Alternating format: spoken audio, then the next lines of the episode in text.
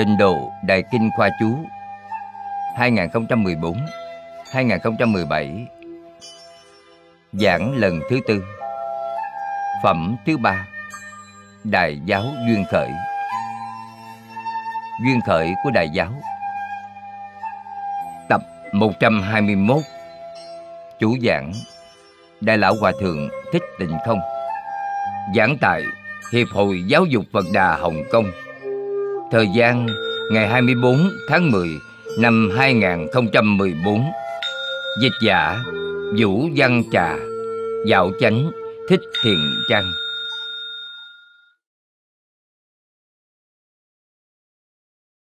Kính chào chư vị Pháp Sư, Chư vị đồng học. Kính mời ngồi.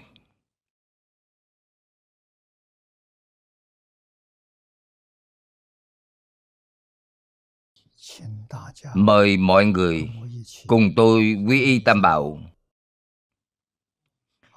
A xà lê tồn niệm. Ngã đệ tử diệu âm. Thí tùng kim nhật. Đại chí mạng tồn Quy y Phật Đà. Lưỡng túc trung tôn. Quy y Đạt Ma. Ly dục trung tôn. Quy y Tăng già chư chúng trung tôn a xà lê tồn niệm. Ngã đệ tử diệu âm. Thí tùng kim nhật. Nải chí mạng tùng, quy y phật đà. Lượng túc trung tôn quy y đạt ma. Ly dục trung tôn quy y tăng già. Chư chúng trung tôn a xà lê tồn niệm ngã đệ tử diệu âm thí tùng, kim nhật, nải chí, mạng tùng, quy y, phật đà, lượng túc, trung tùng, quy y, đạt ma, ly dục, trung tùng, quy y, tăng giả chư chúng, trung tùng. Mời xem đại kinh khoa chú, trang 352 trang 352 đếm ngược đến hàng thứ năm. Bắt đầu xem từ thế tôn. Thế tôn là chỉ đức thích ca mâu ni phật. Trong tình ảnh sớ viết đức phật đầy đủ chúng đức được thế gian tôn kính nên xưng là thế tôn.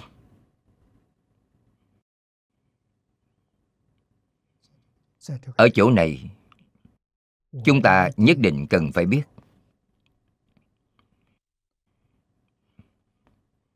Đức phật đầy đủ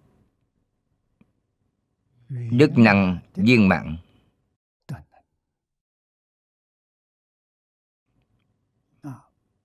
cũng chính là lời nói của đại sư huệ năng khi khai ngộ. Hà kỳ tự tánh, bổn tự cụ túc. Chưa từng nghĩ đến tự tánh. Trước nay đầy đủ. Đầy đủ điều gì?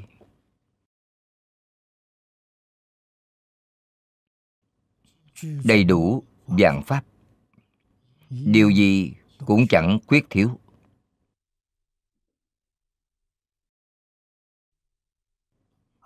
Dạng không phải là chữ số, mà đại biểu viên mãn. Không có điều gì chẳng đầy đủ. Đó là tự tánh.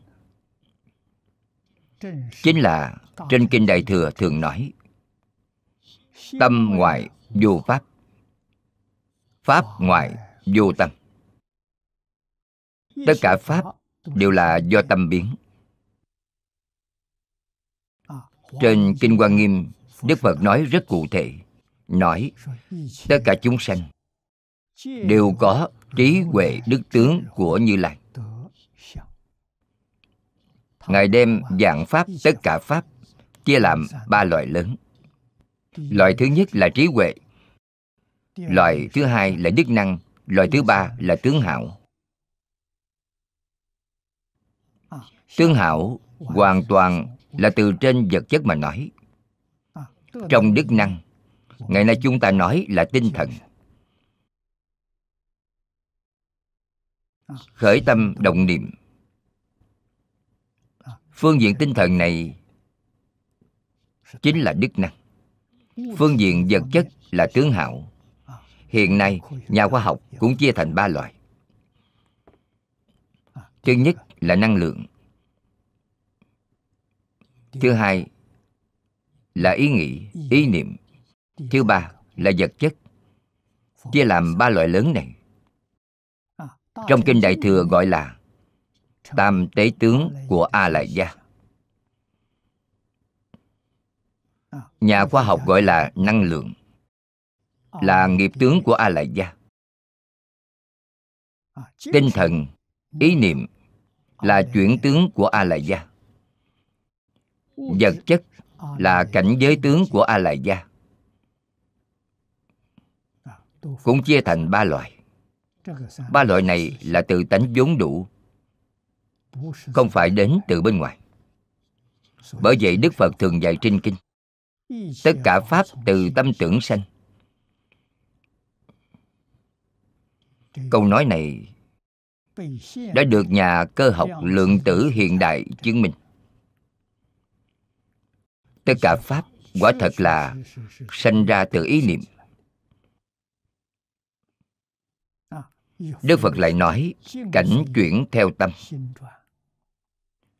Cảnh là hoàn cảnh. Không kể là hoàn cảnh vật chất hay là hoàn cảnh tinh thần, đều là chuyển từ ý niệm. Vì sao thế giới cực lạc tốt đẹp như vậy? Là do ý niệm thuần tịnh thuần thiện từ trong tự tánh của chúng ta biến hiện ra. Ngày nay vì sao xã hội của thế giới chúng ta đây?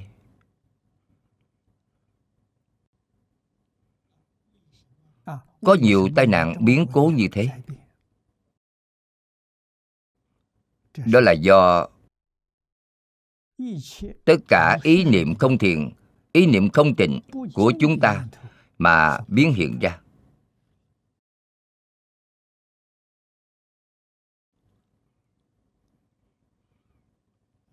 Hiện nay thế giới động loạn, tai nạn bất thường trên trái đất. Chúng ta sống ở nơi đây, cảm thấy vô cùng thống khổ. Tâm trạng phiền não không yên, không định xuống được đó là nguyên nhân gì? Là trong tự tánh của chúng ta, tự tánh vốn là thanh tịnh. Trước này là thuần tịnh, thuần thiện, nhưng đã mê mất tự tánh. Tự tánh là chân tâm. Từ trong chân tâm biến ra dòng tâm, là a lại gia a lại gia là giả, không phải là thật. Tại sao vậy? Vì là thật thì vĩnh hằng bất biến. Còn a la gia có sanh, có diệt. Ý niệm cực kỳ vi tế là do chúng ta không phát giác được.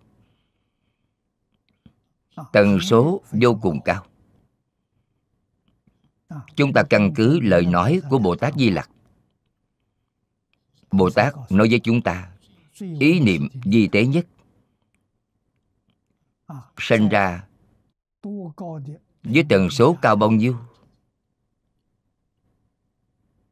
Bồ tát nói nhất đàn chỉ hữu tam thập nhĩ ức bá thiên niệm.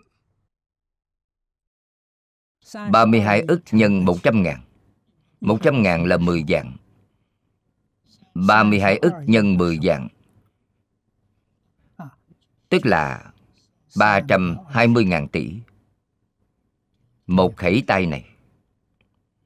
Khoa học ngày nay của chúng ta Dùng đơn vị thời gian là giây Một giây đó, Chúng ta có thể khẩy bao nhiêu lần?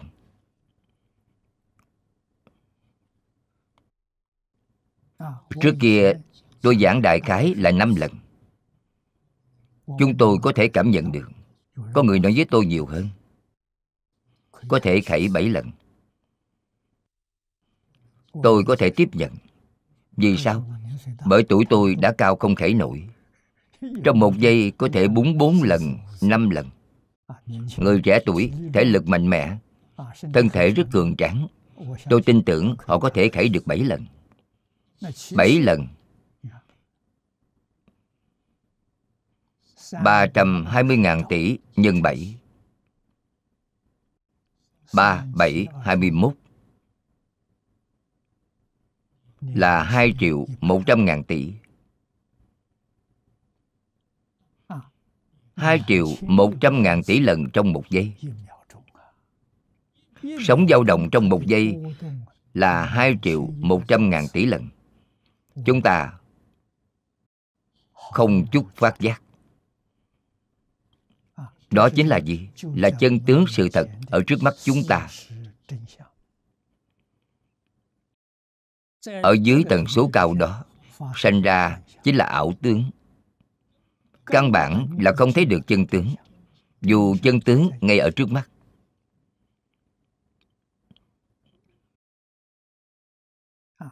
Nhà khoa học cận đại khoa học trên địa cầu này phát triển khoảng 400 năm.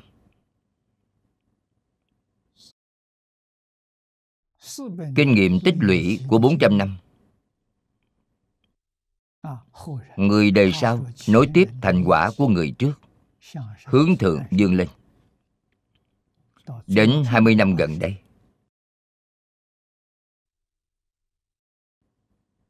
Mới nghiên cứu được Cửa ải thứ nhất Là hiện tượng vật chất. Vật chất đến cuối cùng là gì? Đã làm rõ ràng, làm sáng tỏ hoàn toàn giống với lời phật dạy trong kinh những khoa học gia này vô cùng bội phục đối với kinh phật.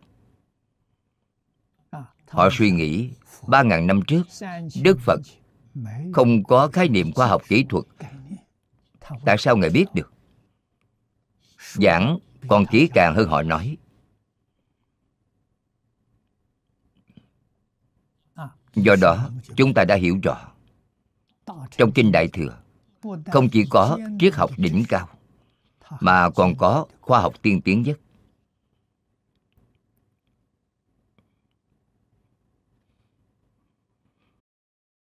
Tần số 2 triệu 100 ngàn tỷ lần trong một giây. Thì chúng ta không có cách gì nắm giữ được.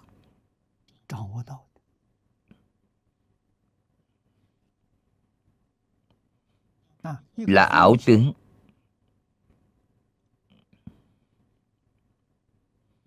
Chúng ta căn bản không có biện pháp phát hiện. Chúng ta xem điện ảnh kiểu cũ, phim kiểu xưa, là do nguyên lý ảnh động tạo thành. Phim đèn chiếu. Ống kính của máy chiếu phim mở ra. Thì tấm ảnh này chiếu trên màn ảnh. Lại đóng ống kính lại. Thì đổi tấm thứ hai. Khi mở ra nữa thì là tấm tiếp theo, trong một giây chiếu 24 tấm. 24 tấm hình thì đã đánh lừa được mắt của chúng ta. Mắt chúng ta xem được trên màn ảnh. Hình ảnh này là đang chuyển động, như là thật vậy. Đó là thế nào? Là một trên 24 giây. Vậy tôi muốn thấy thật tướng đó. Thật tướng chính là một trên 24 giây. Tôi chỉ xem một tấm ảnh Một tấm phim nhựa.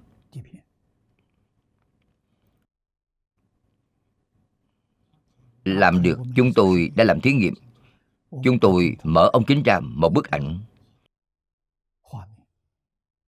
Rồi đóng lại. Những tấm phim tiếp theo là bị bôi đen hết. Không có hình. Bôi đen hoàn toàn. Chỉ để lại một tấm này là một trên 24 giây.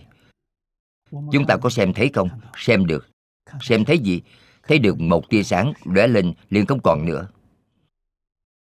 Trong ánh sáng đó, có những gì thì không thấy rõ ràng. Chỉ thấy được ánh sáng lóe lên. Trong ánh sáng có hình ảnh, có hình ảnh hoàn chỉnh. Nhưng chúng ta hoàn toàn không thấy được vì quá nhanh. Chúng ta cần phải ở trong tình hình thế nào? Là một nửa giây. Cũng chính là 12 tấm phim trong một giây. Thì chúng ta có thể xem được.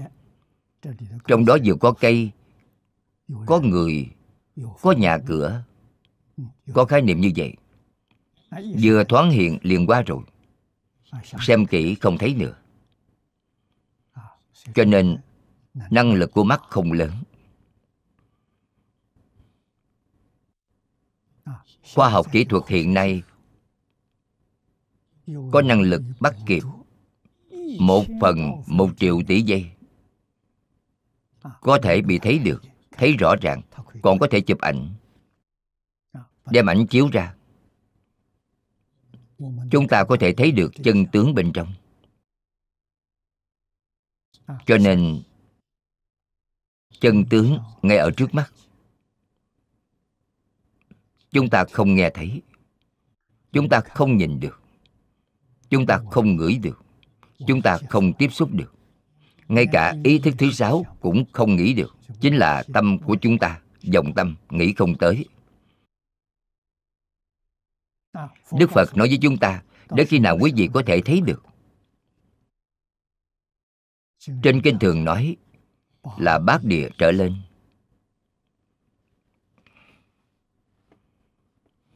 Cho nên, đức phật không cần thiết bị khoa học.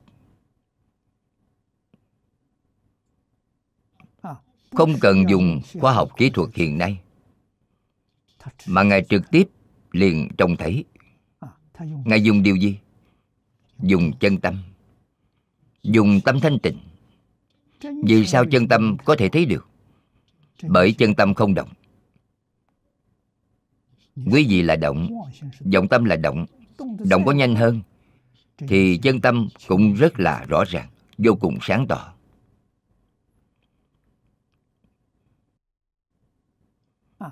Trong chân tâm, vốn có đủ trí huệ, đức năng, sự quan sát và lắng nghe như thế đó là đức năng. Nên không bị chướng ngại. Cho nên, dù có di tế hơn, tần số cao hơn, thì cũng thấy được rõ ràng. Cũng nghe được sáng tỏ. Bởi không có chướng ngại. Cho nên, đó là ở một niệm. Một niệm này là một phần hai triệu một trăm ngàn tỷ giây. Là thời gian ngắn như vậy mà có thể thấy rõ ràng, nghe được sáng tỏ. Chân tướng sự thật ấy ở ngay trước mắt. Không phải quá khứ, chẳng phải tương lai, mà là hiện tại. Một niềm hiện tiền.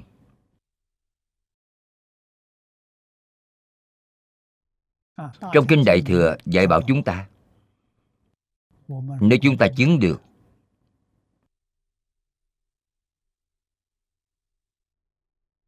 Thập tính thập trụ thập hành thập hồi hướng thập địa. Trong thập địa chứng đến bậc bát địa. Thì năng lực sáu căn của chúng ta mắt tai mũi lưỡi thần ý là không khác nhiều với phật điều mà đức phật thấy được, thì ta cũng thấy được. Điều mà đức phật nghe được, ta cũng nghe được. Điều mà đức phật tiếp xúc được, thì ta cũng biết. Bát địa. Bát địa cách phật rất gần. Trong kinh quan nghiêm, đem quả vị tu chứng của bồ tát, xác định làm 52 cấp bậc. 51 bậc phía trước là Bồ Tát Bậc cuối cùng là đã thành Phật. Địa vị thứ 52 là đã thành Phật. Bát địa cách thành Phật rất gần. Quý vị thấy bát địa, cửu địa, thập địa, đẳng giác Đó là đã thành Phật. Bốn vị thứ tối cao của bồ tát năng lực sáu căn của quý ngài đã khôi phục hoàn toàn.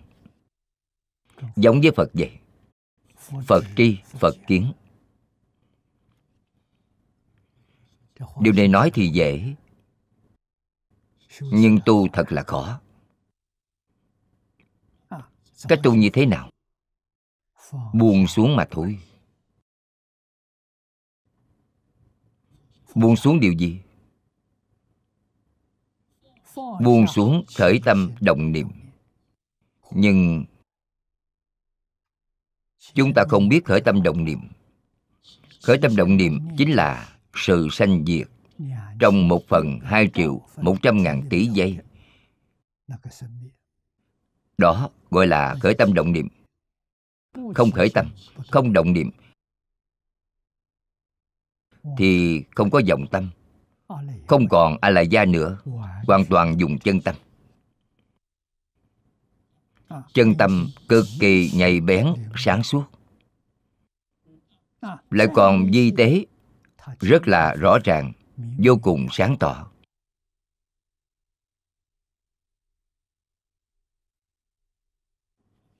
Không thể nghĩ bàn.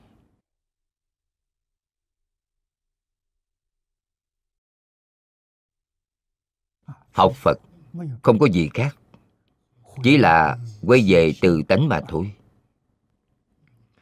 Trên kinh lăng nghiêm nói, viên mãn bồ đề quy vô sở đắc.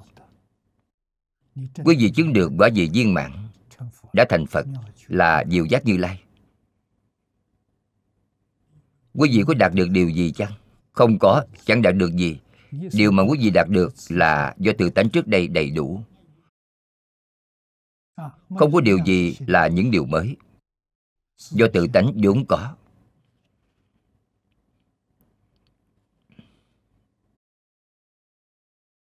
Cho nên phật pháp kỳ nhất là cầu pháp ngoài tâm. Ngoài tâm không có pháp. Quý vị đến đâu để cầu?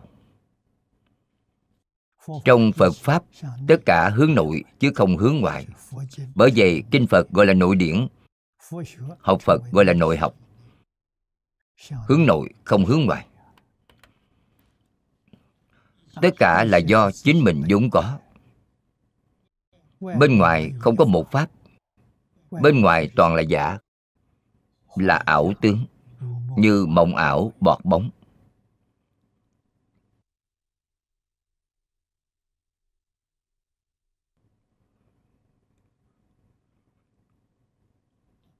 Hướng nội để cầu, thì tất cả viên mạng hướng ngoại cầu thì vĩnh viễn không đạt được.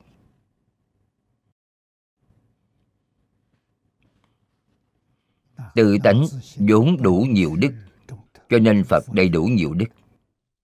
Quý vị chứng được địa vị của phật, thì vô lượng vô biên đức năng tất cả hiện ra được thế gian tôn trọng. Thế gian là phàm phu. Sáu đường là thế gian. Mười pháp giới vẫn là thế gian.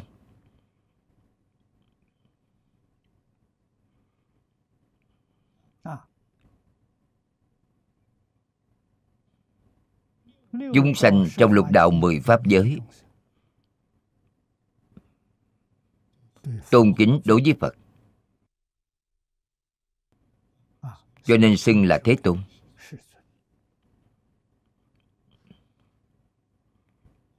Thế gian không có ai tôn quý hơn phật.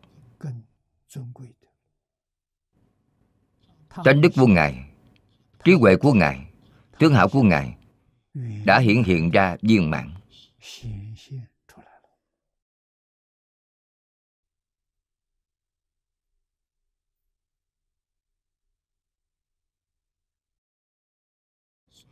Tuy như vậy, nhưng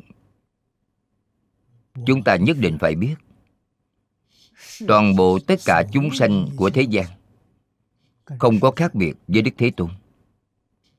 Chỉ là ngài đã giác ngộ, ngài không mê. Hiển lộ hoàn toàn tánh đức. Còn chúng ta đang mê mất tự tánh. Chúng ta là bị dòng tâm quản lý làm chủ không phải chân tâm. Vọng tâm là tâm sanh diệt. Chính là ý niệm của sanh diệt đó. Sanh diệt hai triệu một trăm ngàn tỷ lần trong một giây. Đó là vọng tâm. Vọng tâm ấy đã bóp méo tướng mà chân tâm biến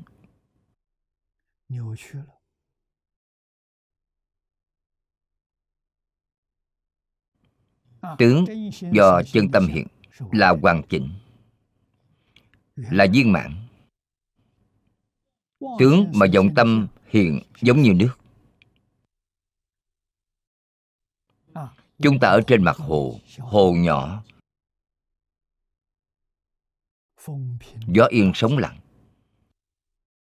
nước trong veo không có ô nhiễm. Nước đó là giống như tấm gương vậy. Phong cảnh bốn phía đều chiếu ở trong. Chiếu viên mãn ở trong, gọi là chiếu kiến. Chân tâm kiến, đó là gì? Là nhất chân pháp giới. Tình hình của dòng tâm ra sao? Dòng tâm chính là có ô nhiễm. Nước không sạch sẽ, có gần sóng có gió thổi nên gần sóng. Có thể chiếu không? có thể chiếu nhưng chiếu không rõ ràng. Chúng sanh của mười pháp giới đã động tâm. Tức là họ có làn sóng. Họ có ô nhiễm. Ô nhiễm có nặng nhẹ khác nhau. Tần số của làn sóng cao thấp không như nhau cho nên chia thành 10 pháp giới. Càng đi lên thì càng thuần khiết, thanh tịnh. Càng hướng xuống thì sống to, gió lớn. Đặc biệt là ba đường ác. Cũng có thể thêm vào atula. Hai đường trời người thì khá hơn một chút.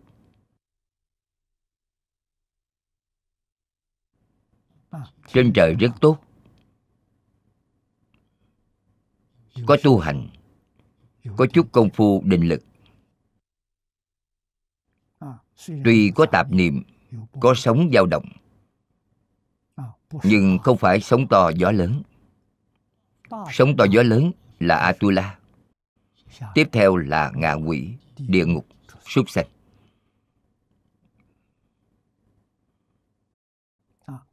Nông nổi đến vô cùng.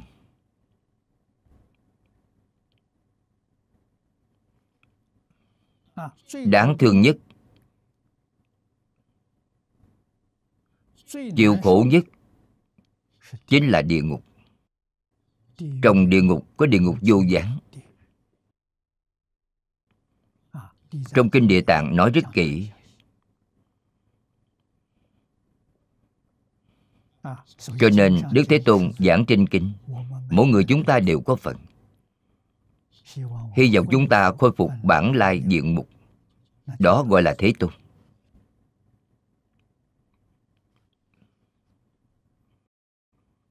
Phật là tôn chính nhất thế gian. Cực kỳ tôn kính. Nên xưng là thế tôn. Quy là có quy nghiêm đáng kính phục. Gọi là quy. Chữ quy này tiếp theo là nói quy thần.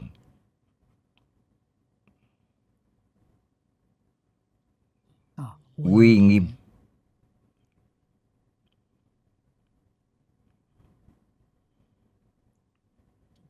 Chúng sanh thấy được ngài tự nhiên sinh ra kính sợ.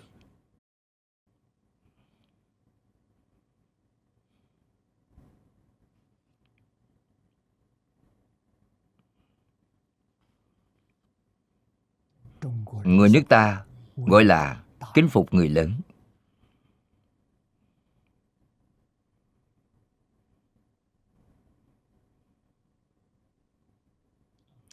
Thời xưa độ tuổi này của tôi, đích thân cảm nhận. Từ nhỏ đã được học quy củ. Phép tắc này đại khái chính là những điều được dạy trong đệ tử quy. Trẻ nhỏ gặp người già rất là quy củ. Gặp bề trên phải có lễ phép. Lời nói, cử chỉ đều không được tùy tiện như người trưởng thành vậy quản giáo nghiêm. Từ nhỏ dưỡng thành thói quen.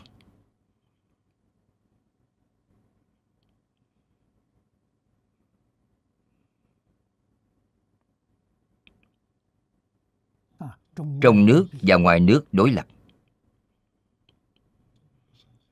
Trẻ nhỏ nước ta như người đã lớn. Nhất cử, nhất động đều phù hợp khuôn phép. Không giống trẻ em nước ngoài. Trẻ nhỏ nước ngoài hồn nhiên, ngây thơ, hoạt bát.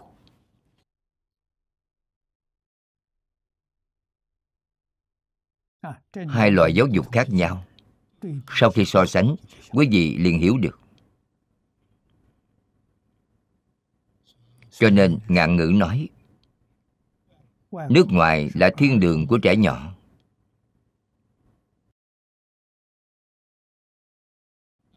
Là một phần của người già. So với nước chúng ta thì thời niên thiếu được giáo dục nghiêm khắc.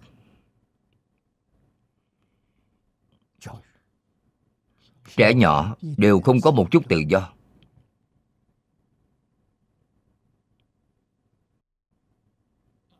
đều phải huấn luyện. Dạy bảo chúng nghiêm khắc. Gọi là thói quen thành tự nhiên.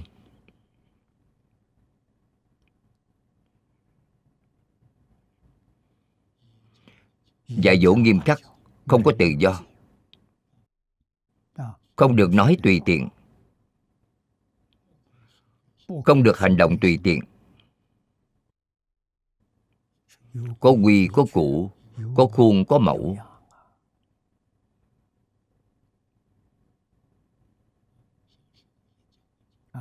Lúc nhỏ, được quản giáo càng nghiêm khắc. Thì đến khi trung niên, học thành học thuật, hoặc là kỹ năng. Quý vị có thể nuôi cả gia đình. Thì tuổi già hưởng phước. Xã hội nước ta có hưởng thụ không? Có. Khi nào thì hưởng thụ? Lúc tuổi già đã về hưu. Hồi hương lá rụng về cội. Về quê hương làm gì? Về dưỡng lão. Hưởng thụ niềm vui gia đình người ngoại quốc hâm mộ. Nước ngoài là thiên đường của trẻ nhỏ là một phần của người già. Người già thật đáng thương.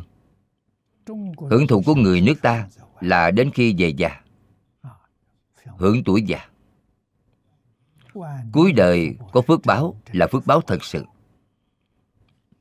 Về già sức khỏe đã suy. con cháu đầy nhà có người chăm sóc, có người trông nom. Điều gì cũng không cần bận tâm. Thời xưa gia đình lớn. Đến tuổi về hưu thì trở về nhà.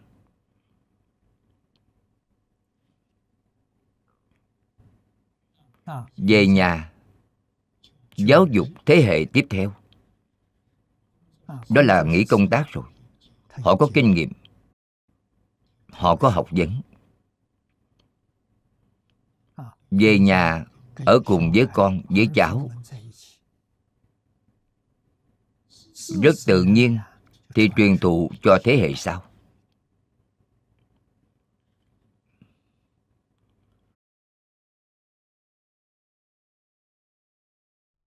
Trẻ nhỏ tiếp thu dạy bảo của bậc cha chú của ông nội. Tuyệt đại đa số là của ông nội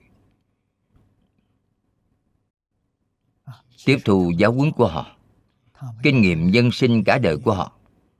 Dạy cho trẻ nhỏ chuyện xưa, trẻ nhỏ đều nhớ kỹ.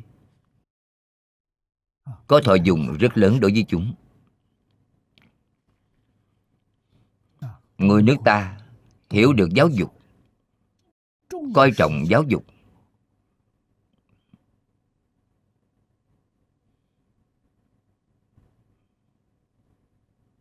Có lý niệm của giáo dục.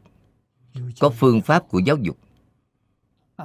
Có nội dung của giáo dục. Từ nhỏ dạy luân lý. Luân lý là gì? Là quan hệ giữa người với người. Đều làm rõ ràng quan hệ. Đó là có tôn ti lớn nhỏ cần phải tôn trọng với bề trên. Thân thiện với cùng trang lứa. Phải từ bi với thế hệ sau. Đều đã dưỡng thành từ lúc nhỏ. Luyện thành thói quen. Rất thành thục rồi. Bất luận trong tình huống nào cũng sẽ không sai khuôn phép.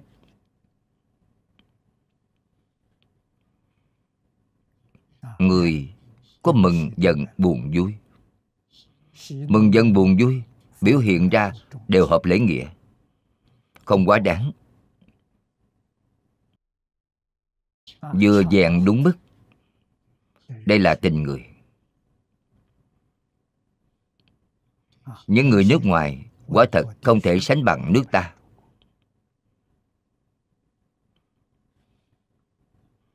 Ngoại quốc từ nhỏ không ai dạy.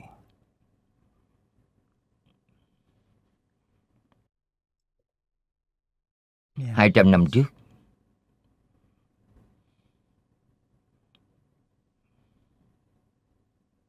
Văn hóa của nước ngoài. Từ nhật bản truyền tới nước ta. Nước ta cũng đã cử đi rất nhiều du học sinh đến nước ngoài du học công phu của những em nhỏ đó vẫn chưa rèn luyện thành thục. Ở nước ta, làm trẻ nhỏ rất khổ. Nhất cử nhất động đều phải theo quy củ. Đến nước ngoài hoàn toàn buông lỏng. Hoàn toàn không có nữa. Cảm thấy điều này của ngoại quốc tốt. Trẻ nhỏ nước ta thật sự không bằng trẻ nhỏ nước ngoài. Hoạt bát như vậy, hồn nhiên như vậy. Kiểu dáng buông thả như thế nhất định không cho phép. Khi học nước ngoài xong rồi, thì đã lơ là những điều tốt của nước ta, tạo thành khổ nạn của xã hội nước ta ngày nay.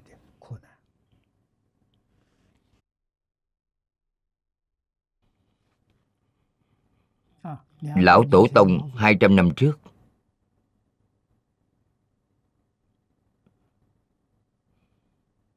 Thấy được tình hình hiện nay, thì họ cảm tưởng thế nào?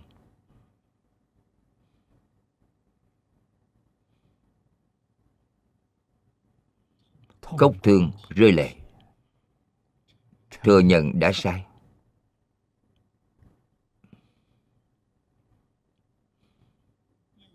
Không có dân theo giáo huấn của thế hệ trước.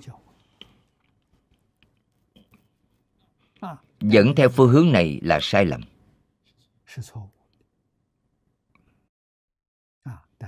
Nhưng hối hận không kịp.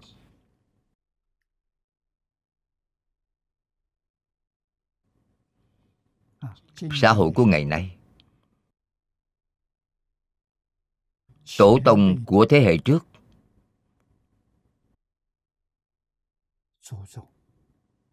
Không mong muốn xem thấy.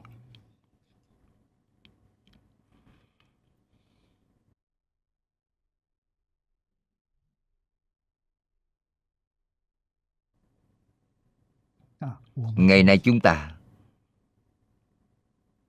coi như rất có phước khí.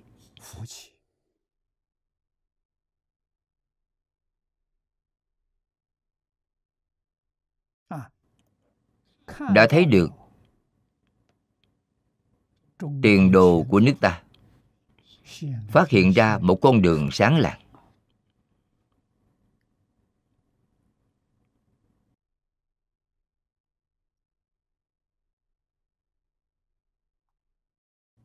Chúng ta thấy được. Có người lãnh đạo hiền minh. Người xưa nói là minh quân xuất thế. Chúng sanh có phước.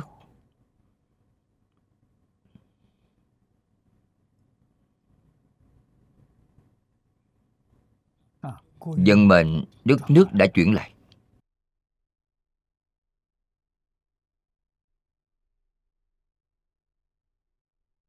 Văn hóa của lão tổ tông truyền lại. Chúng ta cần phải phát nguyện kế thừa tiếp nối. Phát dương quang đại. Đối với thân tâm chính mình, được khỏe mạnh trường thọ. Gia đình hòa thuận. Xã hội hài hòa. Quốc gia giàu mạnh. Thiên hạ thái bình. Có làm được hay không? Làm được.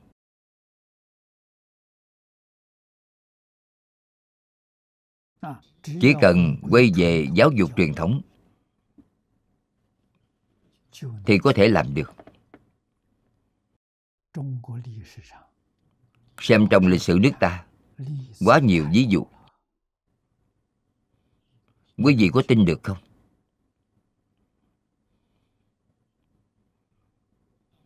Cổ nhân nước ta sẽ không gạt người. Người hiện nay có thể lừa người. Họ gạt chính mình. Họ lừa người khác. Vì vậy họ không tin lịch sử. Cho rằng ghi chép của lịch sử đều là gạt người.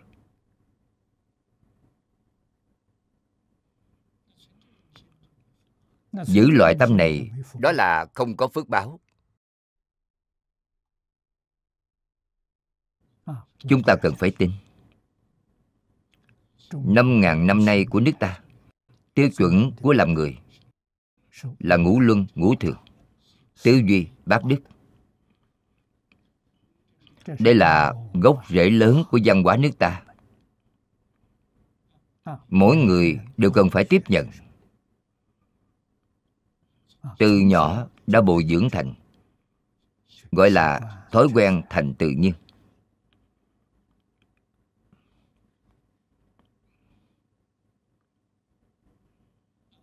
Luân là nói quan hệ, phải rõ ràng quan hệ giữa người với người. Quý vị mới có thể tận hết bổn phận minh luân tận phận, tận hết nghĩa vụ, bổn phận của chính mình. Ngũ thường là đức. Đức hạnh cơ bản của làm người. Nhân, nghĩa, lễ, trí, tính. Đó gọi là người. Nếu đã làm trái ngũ thường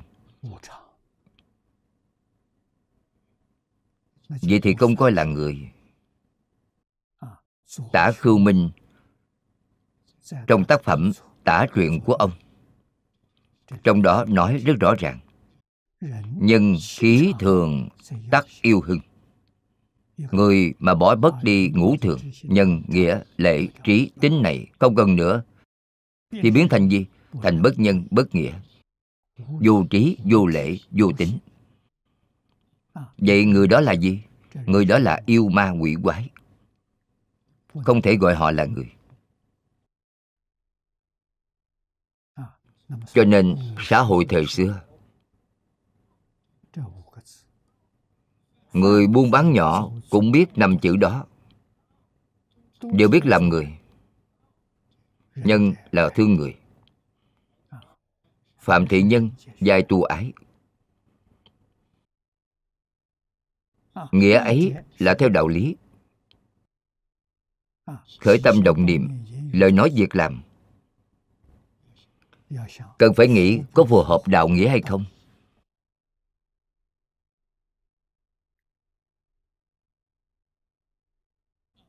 Không phù hợp nghĩa thì không được nghĩ không được nói không được làm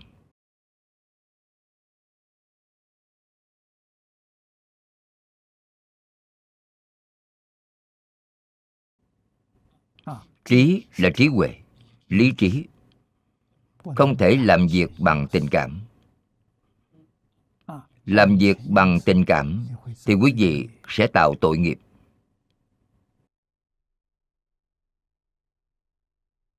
Khởi tâm đồng niệm, lời nói việc làm. Nương vào trí. Không theo tình cảm lý trí dùng lý trí không được dùng tình cảm. Sau cùng là chữ tính. Người không có tính thì không thể đứng ở trong xã hội. Nhất định phải nói chữ tính. Đức hạnh cơ bản của làm người là năm chữ. Nhân nghĩa lễ trí tính quý vị làm được tất cả, thì đó là người trung hoa tiêu chuẩn.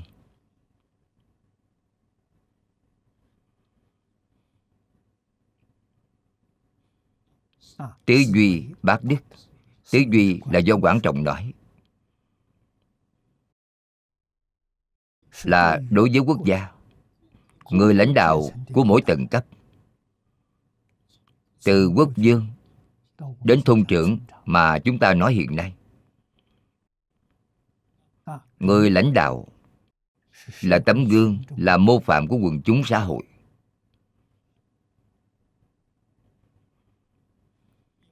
Cần phải làm được bốn chữ đó. Lãnh đạo cần phải làm được bốn chữ. Lễ, nghĩa, liêm sĩ lễ chính là quy củ. Họ dẫn đầu làm. Người lãnh đạo dẫn đầu làm thì người nào dám không làm?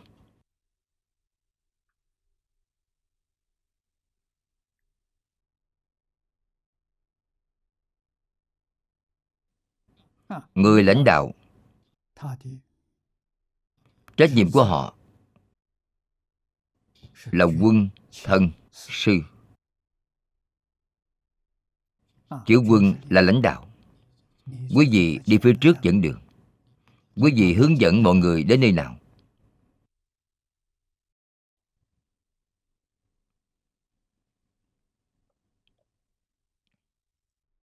Điều này quan trọng. Đây là trách nhiệm của họ.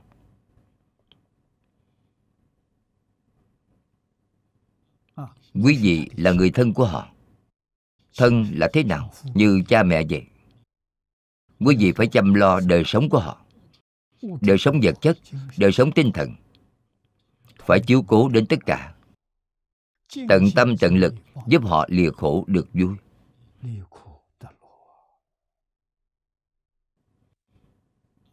Thứ ba là chữ sư. Sư là thầy. Quý vị còn phải dạy họ. Với những người được quý vị lãnh đạo đó, thì quý vị cần phải dạy họ trách nhiệm thiên phú của quý vị là ba sự việc này. Quân thân sư.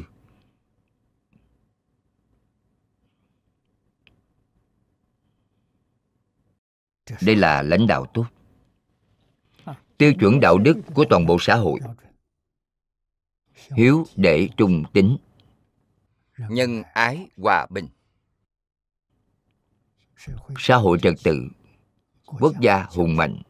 Thiên hạ thái bình. Chỉ mấy chữ này đại đạo rất đơn giản cũng không phiền phức chút nào. Làm được mấy chữ này thì thiên hạ thái bình trên địa cầu sẽ xuất hiện tình thế.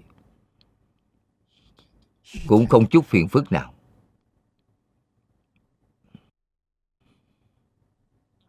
Người lãnh đạo tối cao không phí sức mà quản lý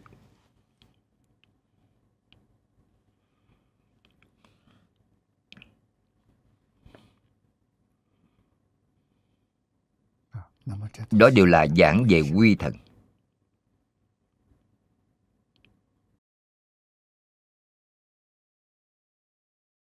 Trong sách thắng mang bảo quật viết, bên ngoài khiến người khác kính phục, nên gọi là quy. Biểu hiện ở bên ngoài, dáng vẻ có phong cách.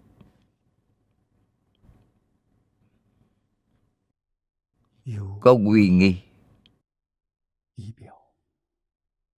Mọi người trông thấy quý vị. Tự nhiên sanh tâm cung kính với quý vị.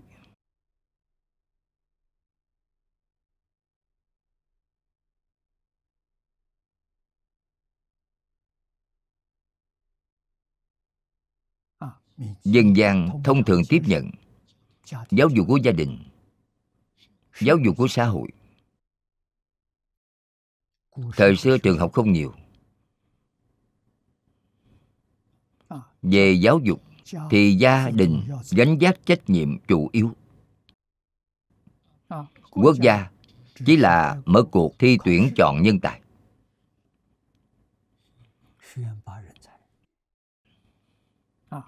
giáo dục chủ yếu toàn là gia đình.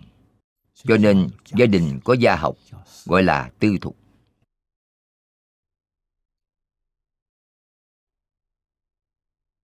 dạy học trong trường tư thục.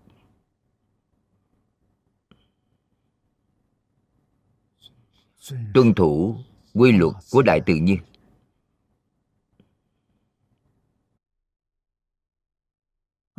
Thầy dạy học trò là áp dụng truyền thụ riêng biệt.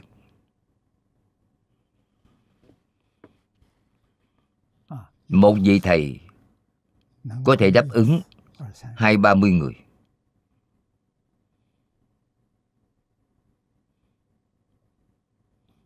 thông thường, tối đa không vượt quá 40 người. Thầy mới có thể hoàn toàn chú ý đặc biệt đến. Vượt mức 40 trở lên thì thầy không chăm lo được. Nhất định phải mở lớp thứ hai. Nếu trong nhà mà nhiều trẻ nhỏ, chỉ cần hai vị thầy, hai giảng đường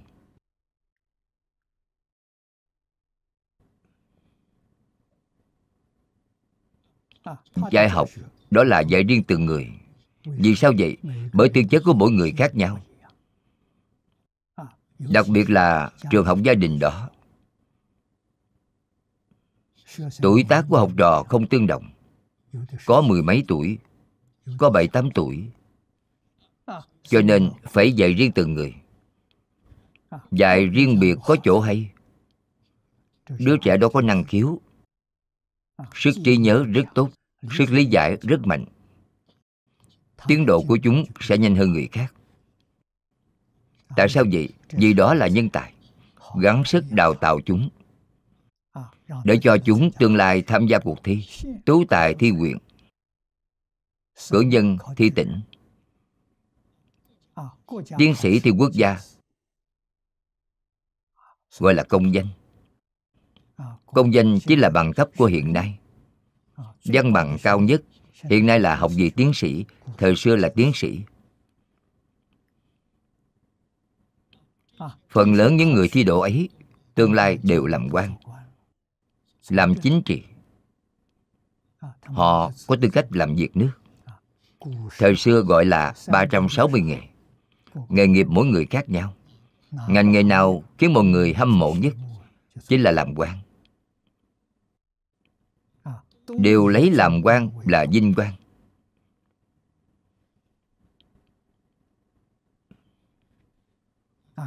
Thành tựu đức hạnh của chính mình, thành tựu học vấn của chính mình, tương lai theo chính trị. Vì sao vậy? Bởi thân phận, địa vị làm quan rất cao. Nhân dân, khi quý vị làm quyền trưởng, quan phụ mẫu thì người của cả huyện đó cung kính đối với quý vị. Đều nghe quý vị.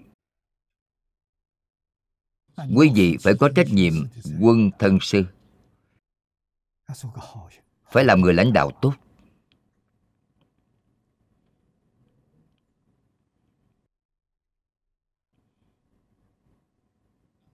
Vì sao mọi người ao ước? Bởi lượng công việc của họ rất ít. Họ rất ung dung sao lại thế? Do nhân dân đều được gia đình họ dạy tốt. Không có người phạm tội. Không có làm điều phi pháp. Nên lượng công việc rất ít. Điều họ có là thời gian. Ra ngoài đi tuần tra. Thị sát trên thực tế là du sơn ngoạn thủy. Một tháng có mấy vụ án là rất nhiều rồi địa phương đó của quý vị không thái bình sao có nhiều việc như vậy? Nhà nào cũng đã dạy tốt, ai cũng là người tốt. Cho nên, việc của người làm quan rất ít. Thời gian của họ rất nhiều. Tâm họ rất thanh tịnh. Tâm thanh tịnh sanh trí huệ, không sanh phiền não. Thời gian dư nhiều, những người ấy, người đọc sách. Viết văn chương thơ từ cao phú là do vậy mà đến. Bộ tập trong tứ cố toàn thư của chúng ta. Hơn quá bồn nửa trở lên đều là của những người làm quan, nhàn rỗi rảnh việc đó. Họ làm ra văn học nghệ thuật. Đãi ngộ cũng không tệ, đủ để nuôi gia đình. Vì thế trong các loại nghề nghiệp, thì đây là thanh cao nhất. Mọi người đều ưa thích thế nhưng có những người mà tư chất không đạt đến trình độ ấy họ không được. Không được thì thầy dạy thế nào? Thầy chỉ dạy họ ứng dụng thông thường. Giao thiệp qua lại với người như viết thư viết khế ước dạy cho họ những thứ văn chữ của đời sống hàng ngày đó.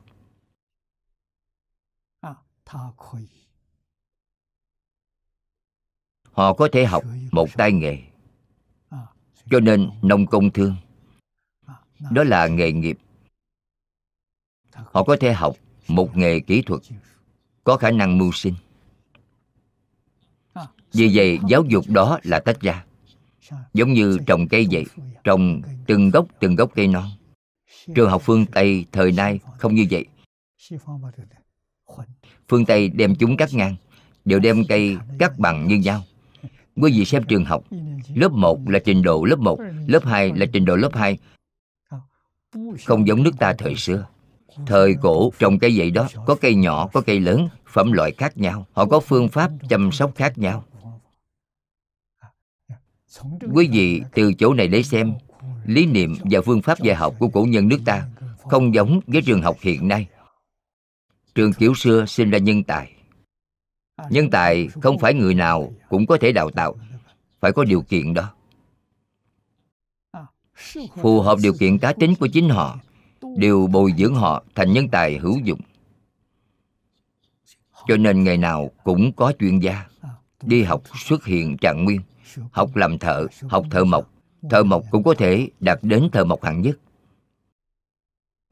Thợ hồ cũng có thể đạt đến thợ hồ bậc nhất cho nên quý vị là thế nào? Thì dựa vào tư chất đó để đắp nặng quý vị, đều có thể đem quý vị tạo thành tài năng có ích. Đó là giáo dục của nước ta thời xưa.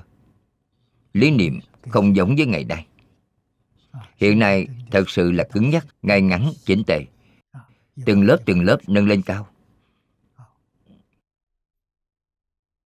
Không giống với cổ nhân nước ta. Sở dĩ các triều đại của nước ta đều có xuất hiện thánh hiền hào kiệt. Đều là do thầy có huệ nhãn đề bạc ra từ trong học trò.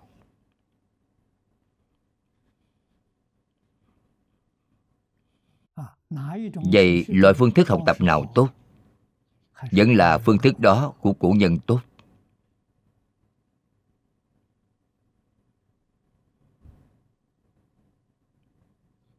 Vì sao?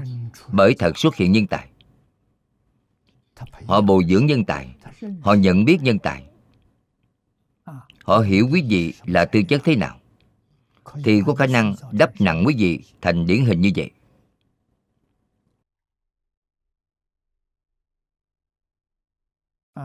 Mặc dù trường học của phương tây ngay ngắn chỉnh tề nhưng nhân tài bị mai một.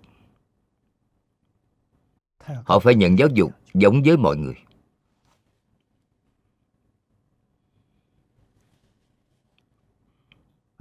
Cho nên, quá khứ nước ta dạy học là theo chiều thẳng đứng, hướng lên cao. Hiện nay trường học của người ngoại quốc, đó là cho quý vị một dao cắt bằng. Lớp 1 chỉ là lớp 1 lớp 2 chỉ là lớp 2 thật sự thiên tài đã bị lơ là.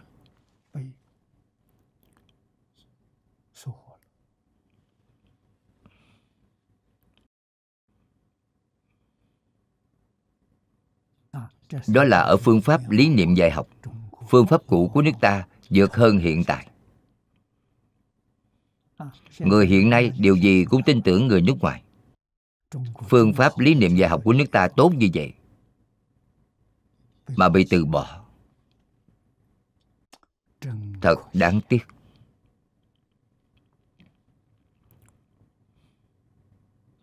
Dạy học tư thục thời xưa, tiến độ của mỗi học trò khác nhau.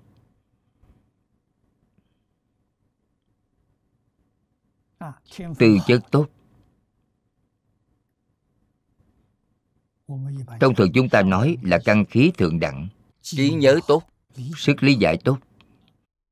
Một ngày có thể đọc sáu bảy trăm chữ. thời xưa tính số lượng chữ.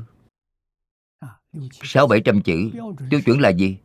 Đọc 10 lần thì có thể thuộc lòng. Lấy đó làm tiêu chuẩn tiêu chuẩn cao nhất là 700 chữ. Đọc 10 lần thì có thể thuộc lòng. Đẳng cấp kém một chút, không thuộc được. Vậy thì 500 chữ. Không thuộc 500 chữ được thì 300 chữ. 300 chữ cũng không thuộc nữa thì 100 chữ. Đại khái khoảng chừng 100 chữ. Quý vị thấy tiến độ của mỗi người khác nhau.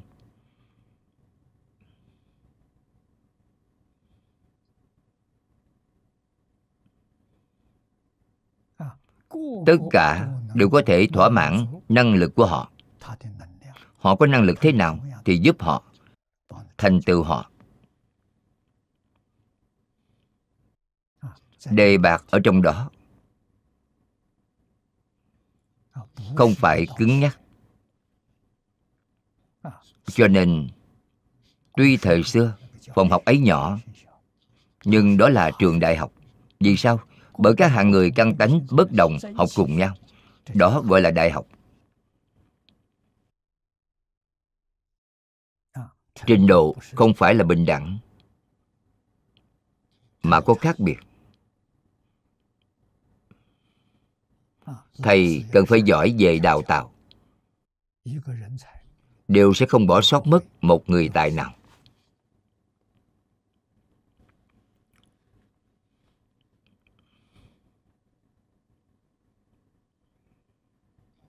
Trong sách thắng mang bảo quật nói, bên ngoài khiến người khác kính phục nên gọi là quy. Bên trong khó đo lường, gọi đó là thần. Hai câu sau này hay. Bên ngoài là dáng vẻ. Bên trong là tinh thần. Tinh thần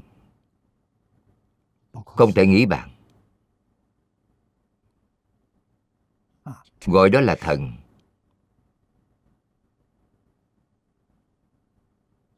Quy thần. Quang là quang minh.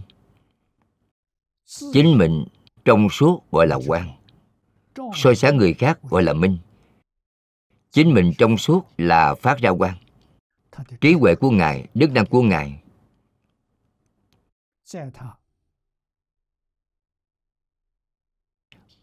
Ở trong lời nói cử chỉ, liền có thể hiển lộ ra. Thông thường chúng ta nói là phong thái của người.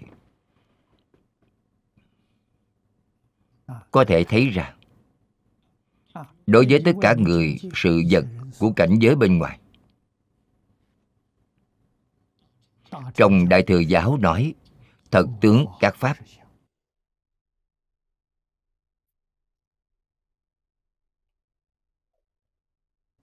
Ở trong giáo học phật pháp, gọi là thể tướng dụng. Nhân duyên quả, sự lý. Quý vị nhìn mỗi người nhìn mỗi việc. Nếu có thể nhìn thấy tám mặt thì đó là trí huệ. Đây là chân tướng sự thật. Đối với người đối với việc đối với vật. Thể tướng thể là bản thể, tướng là hiện tướng, tác dụng. Giống như chúng ta xem màn hình tivi màn hình là thể của tivi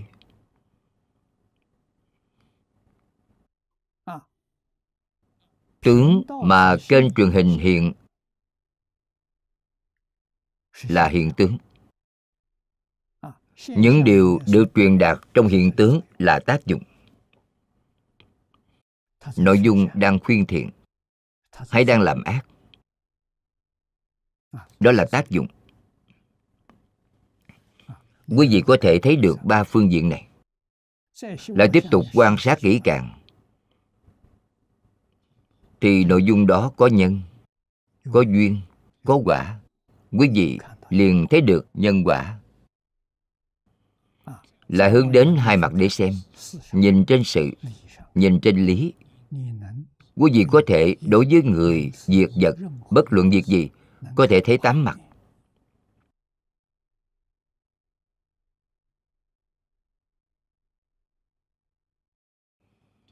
Người đó gọi là có huệ nhãn. Người đó là một người sáng tỏ. Không phải thánh hiền.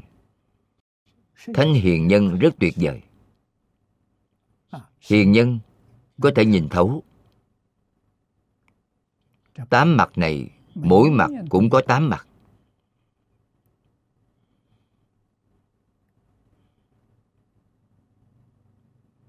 Người ấy có thể thấy được 64 mặt. 64 mặt, mỗi mặt lại có 8 mặt.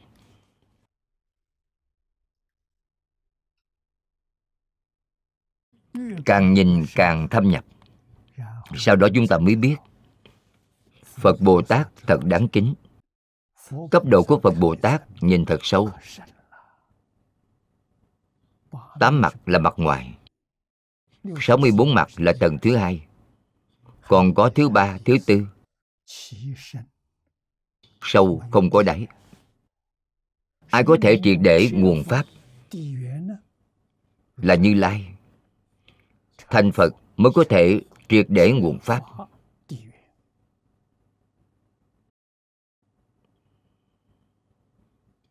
Đây là thật, không phải giả.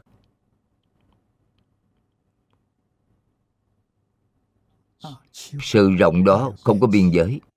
Sự sâu ấy không có đáy. Ai có thể? Có người có thể. A la hán có thể. Bồ tát có thể chư phật như lai có thể. Rốt ráo triệt để là chư phật như lai. Cho nên, đức phật dạy cho chúng ta phải thành phật. Không thành phật, chẳng thể hiểu rõ triệt để. Thành phật liền rõ ràng rồi.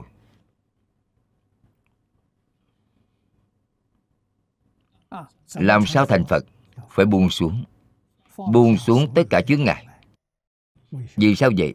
Bởi tất cả nguồn gốc của pháp đều là do tự tánh biến hiện ra. Quý vị vốn dĩ biết. Cho nên, nói tất cả chúng sanh trước nay là phật. Vì sao không biết? Do quý vị dùng sai tâm rồi. Quý vị dùng vọng tâm nên không biết. Quý vị dùng chân tâm thì biết toàn bộ. Cho nên, sáng tỏ đạo lý này, tiền đề lớn này, thì quý vị sẽ hiểu được. Phải nên triệt để buông xuống. Vì sao vậy? Bởi là giả tướng. Phàm sở hữu tướng, giai thị hư vọng. Tướng là hư vọng, ý niệm cũng là hư vọng. Chân tâm lìa niệm. Không có ý niệm.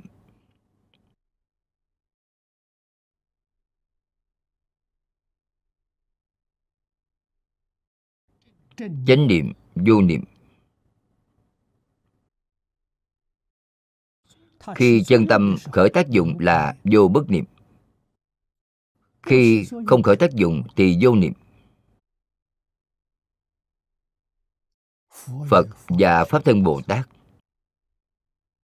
Minh tâm kiến tánh là đã vô niệm.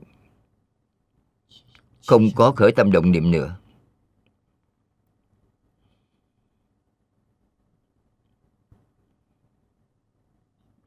Sáu căn của quý ngài khởi tác dụng là tánh đức. Sáu căn của chúng ta khởi tác dụng là a lại gia, là vô minh. Vì sao chúng ta không thể buông xuống? Bởi không thực sự biết chư pháp thật tướng. Không biết tướng là giả không biết tướng là hư vọng là mộng ảo bọt bóng. Bài kệ trên kinh kim cang nói rất hay.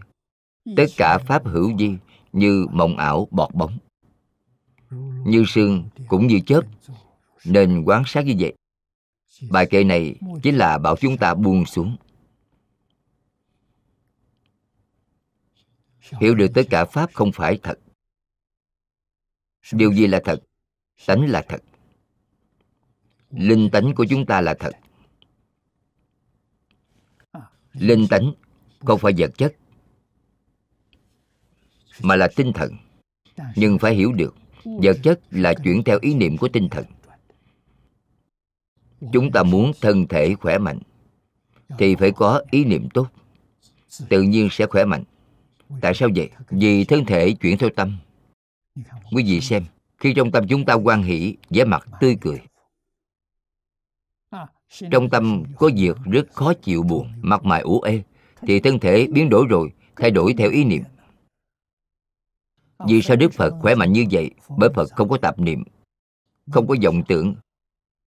Cho nên chúng ta có thể thực sự làm đến không khởi tâm động niệm không phân biệt chấp trước thì đã thành phật. Thân thể đó của quý vị là thân kim cang bất hoại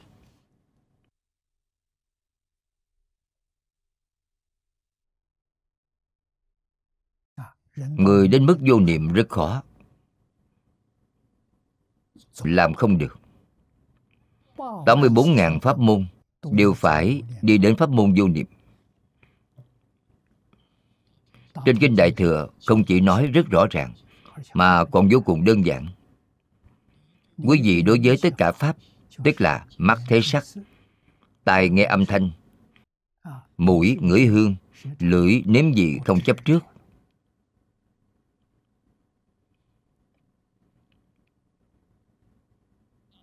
bên trong không chấp trước đối với sáu căn.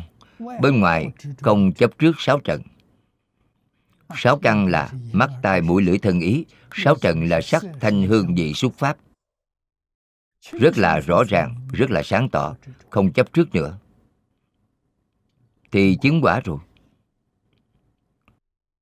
Không chấp trước thì chứng quả. Chứng quả a la hán. Tâm thanh tịnh hiện tiền sâu hơn một tầng. Chẳng những không chấp trước mà cũng không có phân biệt. Không phân biệt nữa, thì quý vị lại thăng một cấp. Quý vị từ a la hán lên đến bồ tát bồ tát không phân biệt. A la hán không chấp trước. Lại nâng lên một tầng. Quý vị là pháp thân bồ tát đã thành phật, tức là đại triệt đại ngộ. Đó là sao? Chẳng những không có phân biệt chấp trước mà cũng đã buông xuống khởi tâm động niệm. Không khởi tâm không động niệm. Đó là đã thành phật. Quý vị xem đơn giản biết bao. 84.000 pháp môn, vô lượng pháp môn Mục tiêu sau cùng đều là giống nhau. Chính là dạy quý vị buông xuống chấp trước. Chấp trước là kiến tư phiền não. Buông xuống phân biệt. Phân biệt. Là trần sa phiền não. Cuối cùng buông xuống khởi tâm động niệm. Khởi tâm động niệm là vô minh phiền não. Ba loại phiền não này đều đã buông xuống thì thành phật. Cho nên thành phật không phải nói đọc rất nhiều sách. Chẳng phải nói biết bao nhiêu điều mà quý vị biết, sách mà quý vị đọc đều có hạn.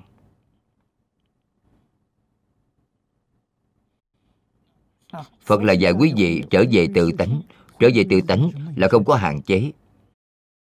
Quá khứ, tương lai, quý vị chẳng có điều gì không biết. Vì sao vậy? Bởi toàn bộ vũ trụ là do tự tánh biến hiện. Quý vị quay về tự tánh, quý vị đều biết tất cả biến hiện của tự tánh.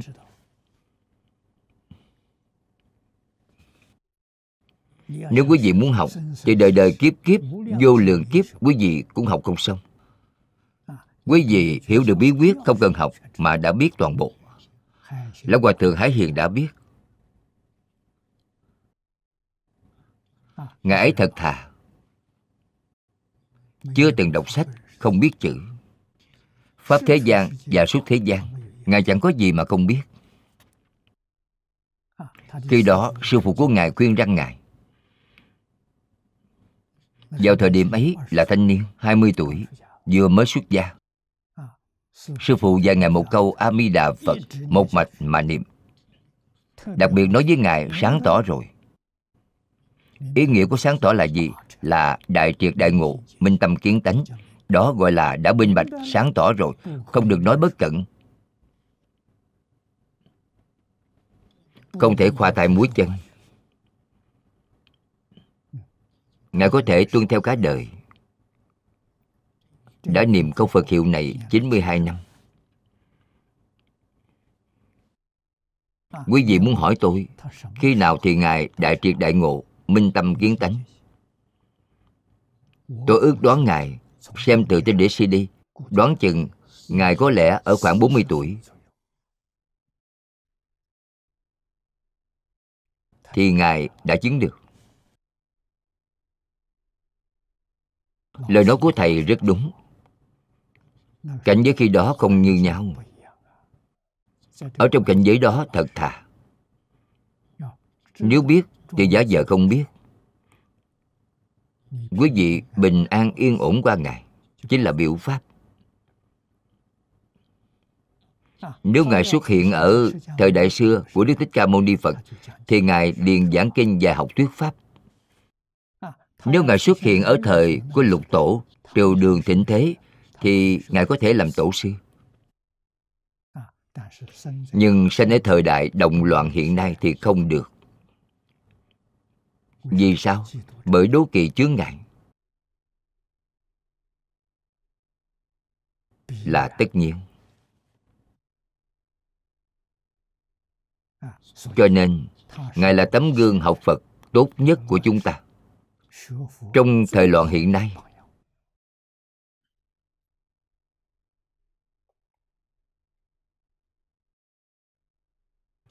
làm ra tấm gương như thế để cho chúng ta xem là do a di đà phật dạy bảo ngài. Ngài muốn cầu giảng sanh. Ngài ở hai mươi mấy tuổi đã có năng lực giảng sanh thế giới cực lạc.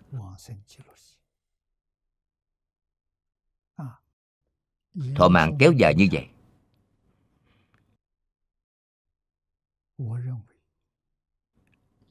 Tôi cho rằng tuổi thọ của ngài là do Phật Bồ Tát cho Ngài, Không phải của chính Ngài. Thọ mạng của chính Ngài Có lẽ cũng chỉ là bảy tám mươi.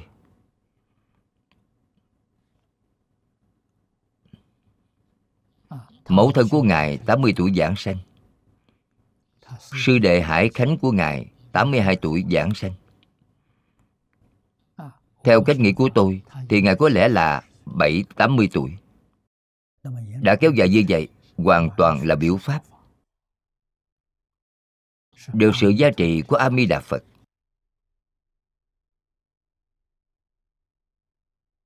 Một mạch phải chờ chờ đợi một quyển nếu muốn phật pháp hưng thịnh chỉ có tăng khen tăng cuốn sách ấy. Ngài đã gặp được thì viên mãn rồi. Thật sự sau khi ngài thấy được quyển sách đó ngài yêu cầu mọi người giúp ngài chụp ảnh. Cả đời trước giờ chưa từng yêu cầu người khác chụp ảnh cho ngài chỉ có lần đó. Chụp hình xong thì sau ba ngày đã giảng sanh giảng sanh tự tại. Không có bệnh khổ. Giảng sanh là đi vào ban đêm. Ban ngày vẫn làm cả ngày. Làm việc trong vườn rau.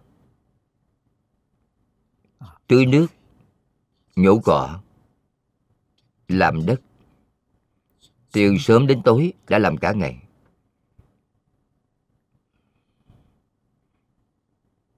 Đến đêm thì đi. Vì chúng ta mà biểu pháp gì? Ngạn ngữ gọi là làm hòa thượng một ngày thì đánh chuông một ngày. Hết sức với cương vị của mình một ngày cũng phải làm rất quy củ, khuôn phép. Tất cả như pháp. Không thể nói tôi phải đi rồi, có thể không làm nữa. Không phải vậy. Quý vị xem tầng bốn phận như vậy. Có thủy, có chung. Biểu pháp viên mạng làm cho chúng ta xem.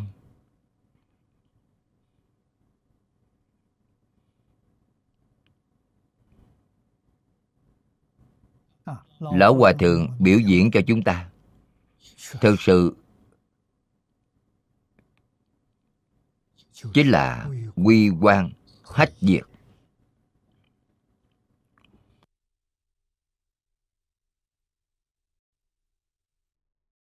Quang minh có hai tác dụng. Một là phá tối tăm. Hai là biểu pháp bởi quang minh của phật chính là tướng của trí huệ. Chữ hách là chiếu sáng, chữ diệt là mạnh mẽ. Nên biết quy quan hách diệt biểu thị quang minh mà phật phát ra. Hùng dũng, mạnh mẽ, có quy. Sáng rỡ, tráng lệ tiếp theo, đức phật dùng ví dụ so sánh. Lấy vàng nung chảy để làm ví dụ so sánh. Điều này chúng ta đã thấy qua.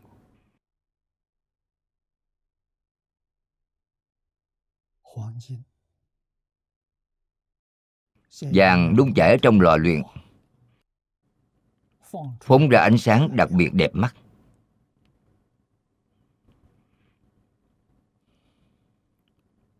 Trước kia tôi ở nước mỹ, có đồng học. Ông ấy kinh doanh một cửa hiệu trang sức.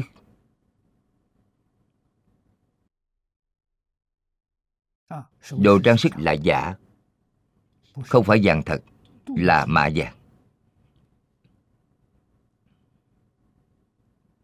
Làm vô cùng đẹp mắt, giá cả rất là rẻ, giống như thật vậy mất đi cũng không sót. Một bộ vòng tay, một bộ khuyên tay dây chuyền. Chỉ cần mười mấy, hai mươi đô la mỹ.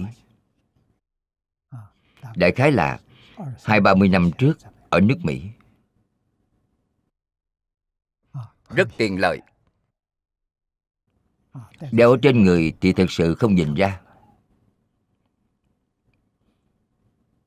Ông dẫn tôi tham quan phòng trưng bày của ông đi theo tôi có mười mấy, hai mươi người. Tôi liền nói với mọi người, chúng ta đến xem. Trên kinh thường nói, dùng vàng làm đồ dùng, thì đồ nào cũng là vàng. Hiện nay quý vị thấy, chúng ta bước vào phòng trưng bày, quý vị đều đã thấy được. Hàng mẫu của ông, đại khái có hơn 20.000 loại, đều khác nhau. Toàn là vàng. Đẹp không tả xiết. Ờ. xem theo chủng loại. Có hơn hai dạng loại.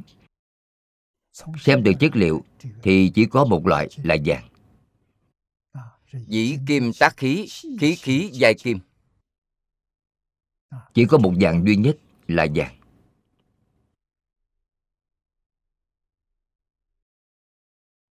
Khi đó, ông buôn bán rất tốt, bán tới toàn thế giới. Giá rẻ mà đồ đẹp có mất cũng không tiếc chút nào.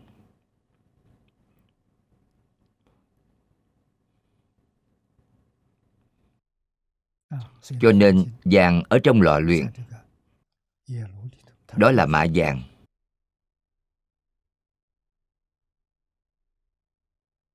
Thật đẹp mắt. Màu của vàng sáng chói. Vàng nung chảy càng vượt hơn sau khi quý vị thấy được, quý vị mới biết vô cùng đẹp mắt. Nói để so sánh quang minh của đức phật như ánh sáng của khối vàng nung chảy, nên nói như dung kim tụ.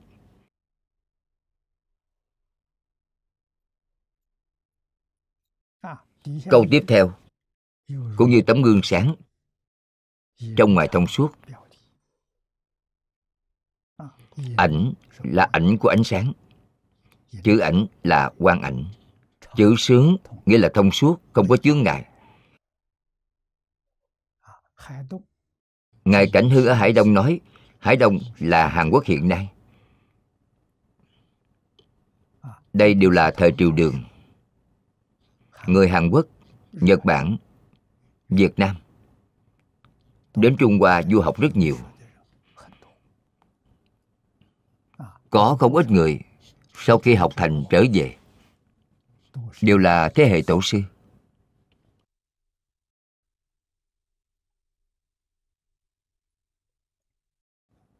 Ngài nói, ánh sáng của gương chiếu bên ngoài gọi là ảnh biểu, là như thân phật. Bên ngoài quang minh thì dễ chịu.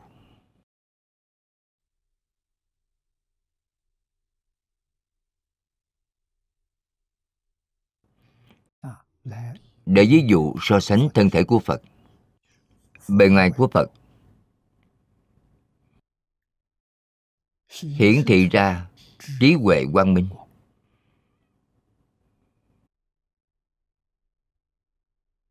Mà còn vô cùng rõ ràng, khiến cho người nào cũng có thể cảm thấy được.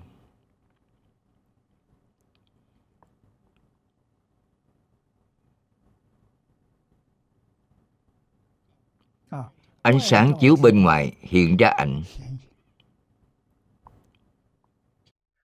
Thông suốt ở trong gương. Cũng như quang minh được phát ra chiếu trở lại dung nhan cao lớn. Nên nói là biểu lý. Biểu là bên ngoài lý là bên trong.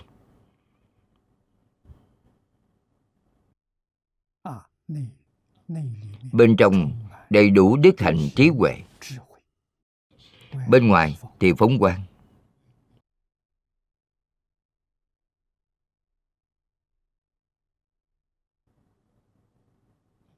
Điều này thông thường gọi là phong thái.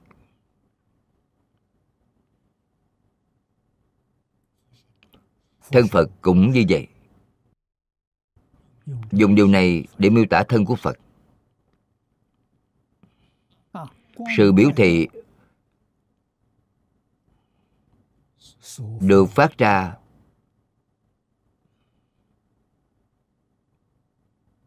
Bởi quang minh chiếu ở ngoài.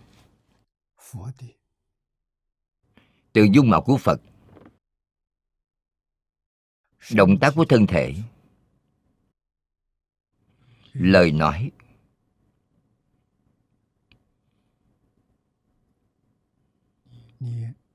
Quý vị có thể cảm thấy được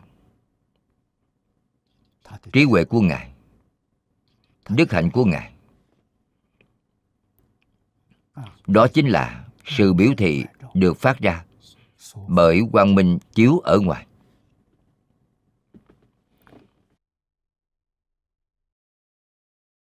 Hiện rõ chiếu sáng thân phật gọi là ảnh biểu lý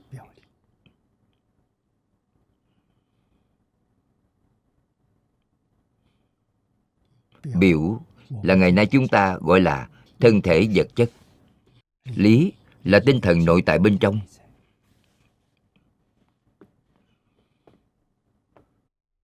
Hoặc là chúng ta nói thân tâm. Bên ngoài là thân, bên trong là tâm.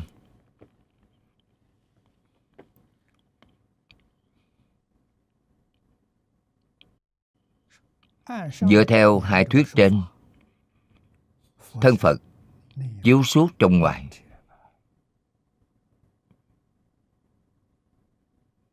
Ví như tấm kính minh tịnh. Tấm gương đó sáng rỡ, sạch sẽ.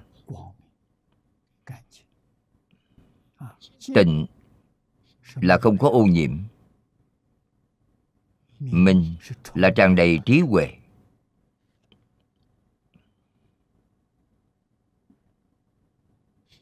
Năm xưa đức thế tôn tại thế. Mọi lúc mọi nơi khiến cho mọi người thấy được.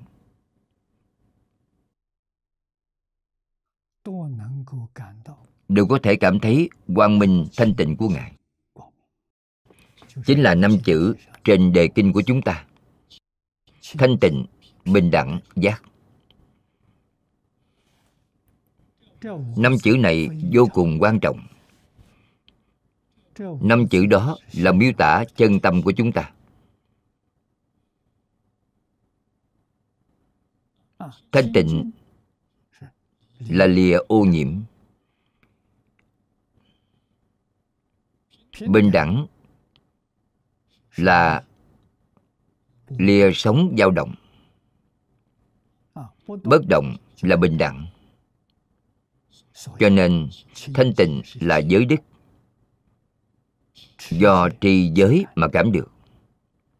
Bình đẳng là định, là tam muội. Huệ tiếp theo đó chính là phóng quang, là trí huệ. Tam học giới định huệ.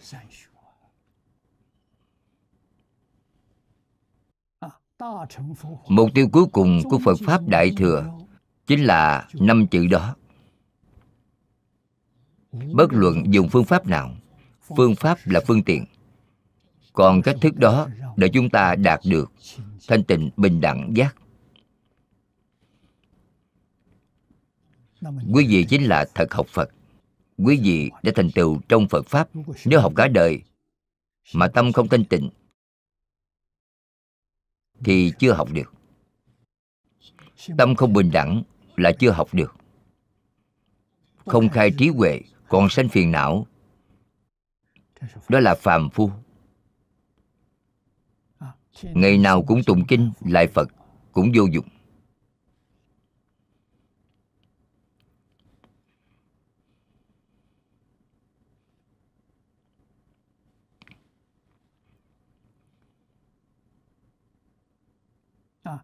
Trong rừng núi được gọi là cao nhân, họ mỗi ngày lại phật tụng kinh kinh hành đó là gì? Là cảm ơn.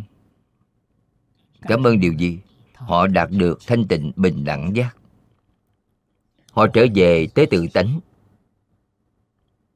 Là cảm ơn.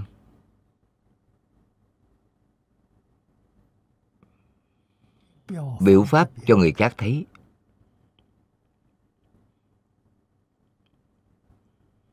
Chúng ta nhất định phải hiểu đạo lý này. Học phật là học gì? Học thanh tịnh, bình đẳng giác, thì đúng rồi. Tâm chúng ta. Năm sau, thanh tịnh hơn năm trước.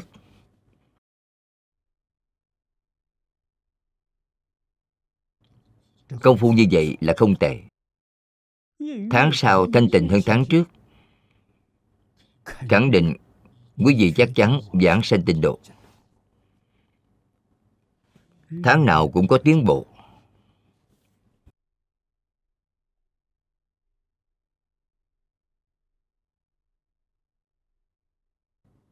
Người thật sự được tâm thanh tịnh, giảng sanh đến thế giới cực lạc, sanh phàm thánh đồng cư độ.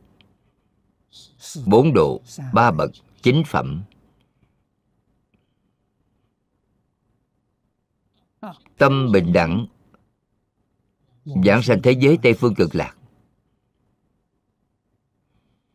Do công phu sâu, họ đã giác ngộ, đại triệt đại ngộ, minh tâm kiến tánh.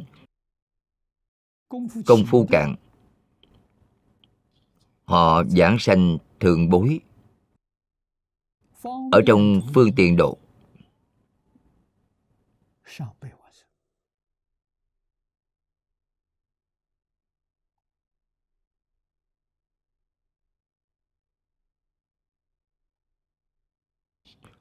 thật sự làm được không khởi tâm, không đồng niệm. Vậy thì đại triệt đại ngộ, sanh thật báo trang nghiêm độ. Thật báo trang nghiêm độ, tức là thành phật. Nhưng quý ngài vẫn mang theo, có tập khí vô minh. Tập khí vô minh chỉ chướng ngại quay về thường tịch quan là chướng ngại việc đó. Ngoài sự việc đó ra, thì trí huệ, thần thông, đạo lực của quý ngài không có khác với chư phật.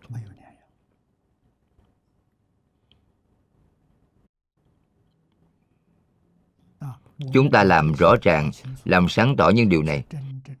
Mới chân thật biết sự quý báu của pháp môn tịnh tông.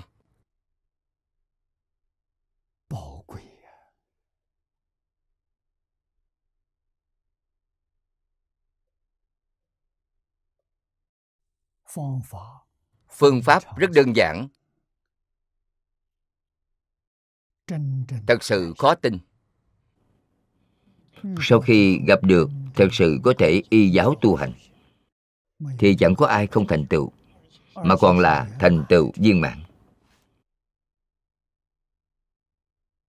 Như lão hòa thượng hải hiền. thành tựu viên mãn nếu ngài hai mươi mấy tuổi giảng sanh thì sanh phạm thánh đồng cư độ. Ba mươi mấy tuổi giảng sanh thì ngài sanh phương tiện hữu dư độ. Bốn mươi mấy tuổi giảng sanh thì ngài sanh thật báo trang nghiêm độ. Một chút cũng không giả. Làm ra tấm gương để cho chúng ta xem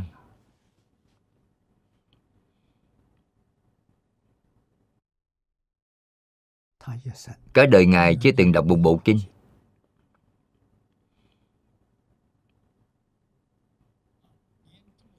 Ngay cả ở tại chùa của người khác, sớm tối lên chánh điện.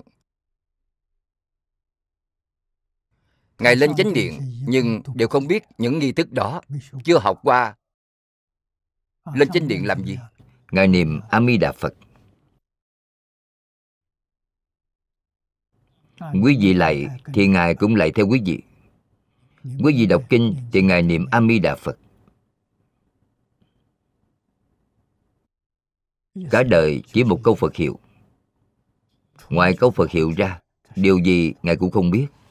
Chỉ một câu phật hiệu đã hiện ra tâm thanh tịnh, niệm ra tâm bình đẳng, niệm ra giác giác là đại triệt đại ngộ, minh tâm kiến tánh. Lý nhất tâm bất loạn.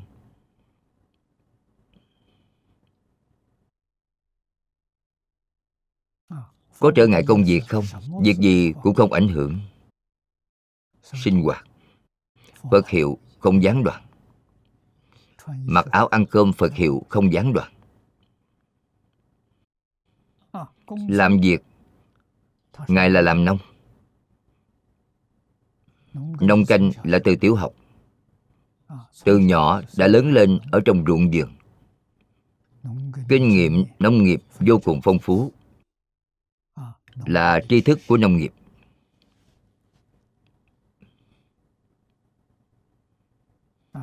Được sự gia trì của tam bảo, tôi tin tưởng nông sản của ngài nhất định tốt hơn người khác.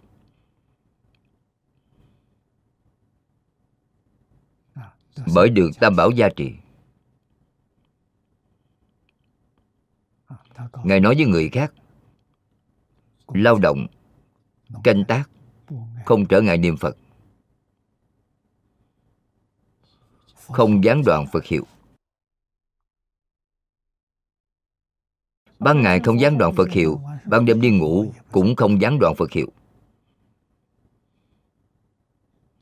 Ngài nói có khi đã đi ngủ thì là có người ở bên tai ngài nói với ngài, nhanh tỉnh dậy, mau thức dậy, niệm phật đi.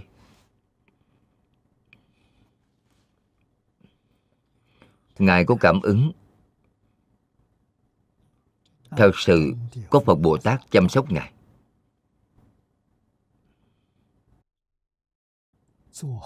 Làm tấm gương tốt cho chúng ta xem.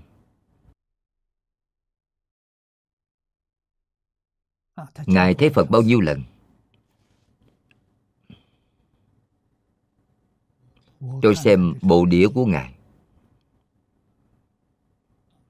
Có lẽ vượt hơn mười mấy lần trở lên. Chứng minh cho chúng ta thật có thế giới cực lạc. Thật có a di đà phật 48 nguyện độ chúng sanh là thật chẳng phải giả để cho chúng ta sanh khởi. Tính tâm kiên định. Nguyện tâm kiên cố đối với tịnh tông. Nhất định đi con đường này, chắc chắn đi được thông. Ngài đã đưa ra bảo chứng cho chúng ta. Là bộ kinh thư này kinh đại thừa vô lượng thọ, chính là bảo chứng của giảng sanh thế giới cực lạc. Chúng ta có thể y giáo phụng hành. Có thể đọc. Y giáo phụng hành chính là tính, nguyện, niệm phật. Thì được rồi. Niệm phật cũng phải luyện. Không được bỏ mất phật hiệu ở trong sinh hoạt hàng ngày, việc gì cũng có thể làm. Trong tâm, chỉ một câu phật hiệu. Làm việc gì cũng không nên để trong tâm. Vì sao? Bởi mục tiêu của chúng ta là cần thanh tịnh, bình lặng giác. Để trong tâm chính là ô nhiễm. Không thiện, mặt trái chính là ô nhiễm. Điều thiện, mặt chánh vẫn là ô nhiễm.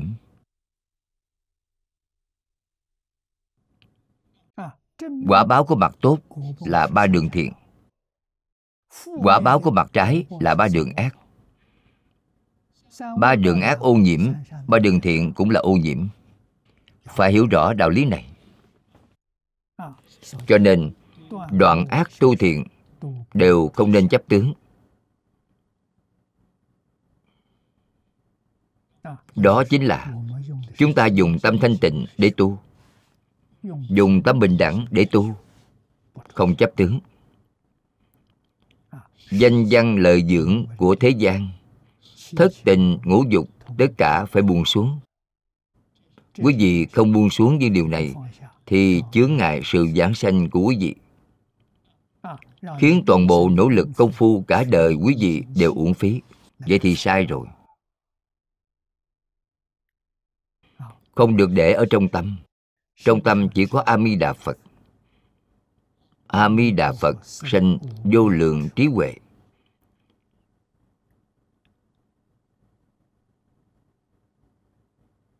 A di đà phật là chân tâm của chúng ta. A di đà phật là tự tánh của chúng ta như lão hòa thượng hải hiện nói a di đà phật là gốc của lão hòa thượng tôi. Gốc của ngài là a di đà phật gốc của mỗi người chúng ta đều là a di đà phật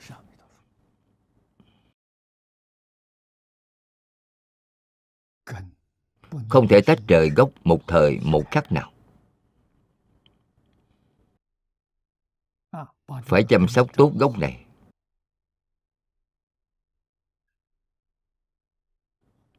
Không niệm phật vậy chính là niệm điều khác. Niệm thứ khác đều là luống qua đều là tạo nghiệp. Nói chung không ngoài niệm thiện niệm ác niệm vô ký. Vô ký là không thể nói là thiện hay ác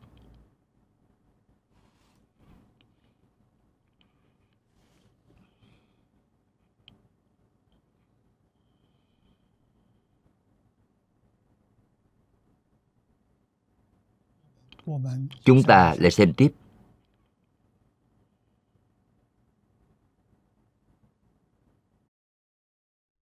Dựa theo hai thuyết trên. Hai cách nói phía trước. Thân phật chiếu suốt trong ngoài. Dưới như tấm kính sáng tỏ trong sạch. Do kính phát ra ánh sáng chiếu bên ngoài nên gọi là ảnh biểu ảnh là ý nghĩa chiếu. Chiếu là phía ngoài. Ánh sáng được phát ra, chiếu trở lại trong kính, gọi là ảnh lý. Trong ngoài chiếu thông. Đó là quang minh của tự tánh. Trí huệ của tự tánh là đối nội, còn đối ngoại là chiếu kiến tất cả trong hai bản dịch hán ngô. Quang minh của phật trăm ngàn màu sắc. Có câu kinh văn này.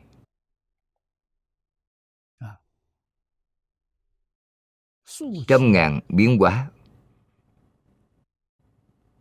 Ánh sáng chiếu rất sáng. Sáng tỏ thông suốt trên dưới.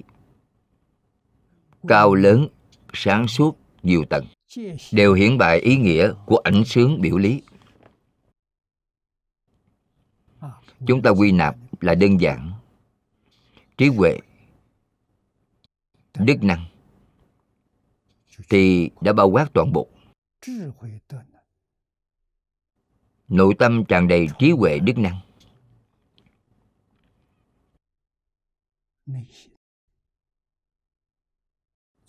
Từ cửa lục căn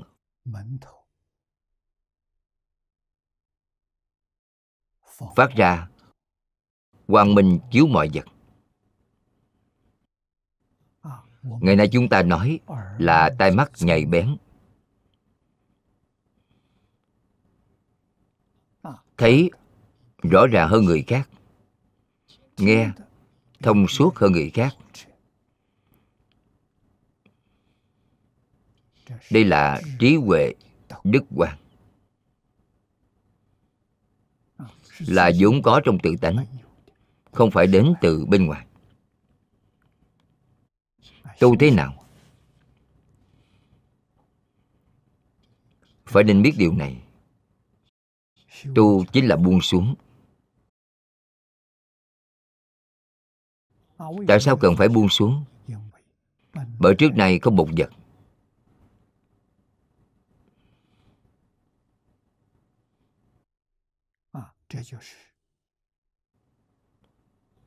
Chính là trong kinh kim cang đã nói, phàm sở hữu tướng giai thị hư vọng.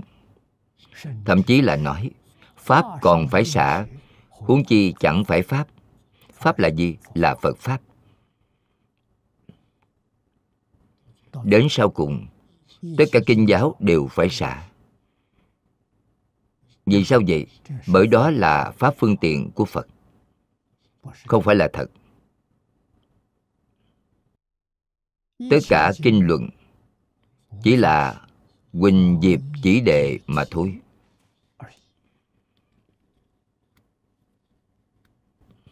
Huỳnh diệp chỉ đề là gì? Trẻ nhỏ đang khóc đang quấy. Người lớn ở bên ngoài lấy một chiếc lá vàng ở trên cây rơi xuống rơi ở trên mặt đất. Người lớn cầm chiếc lá vàng, đừng khóc đừng khóc, đến đây đây là đồ tốt con cầm lấy, đổi kẹo ăn. Đứa trẻ, chúng liền không khóc nữa. Đã đạt được mục đích. Dỗ trẻ nhỏ. Tam tạng 12 phần giáo. Tác dụng ở chỗ này. Quý vị cần phải biết, Thật có tác dụng dỗ trẻ nhỏ. Sau khi quý vị giác ngộ Thì không có tác dụng nữa. Sau khi giác ngộ lại muốn điều đó, Vậy thì là phiền toái. Bị ô nhiễm rồi. Quý vị đã sai lầm, Cho nên nói Pháp thượng ưng xả Hạ huống phi pháp. Phi pháp là tất cả pháp thế gian, Pháp là tất cả pháp của Phật đã thuyết. Phải xả tất cả. Trong tâm thanh tịnh của tự tánh, Trước nay không một vật. Làm sao quý vị có thể có một vật ở trong? Đến cuối cùng ngay cả A Di Đà Phật cũng phải buông xuống. Cũng phải xả đi. Có thể niệm.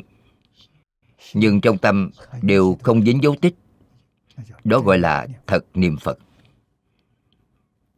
Vậy niệm làm gì? Là để khuyên mọi người niệm. Đó là đại từ đại bi. Còn chính quý Ngài biết xưa nay không một vật. Câu Phật hiệu này là phương tiện rốt ráo của tất cả chư Phật Như Lai. Phương tiện viên mãn, Phương tiện đến vô cùng. Quý vị đạt được phương tiện này Thì quý vị đến thế giới cực lạc.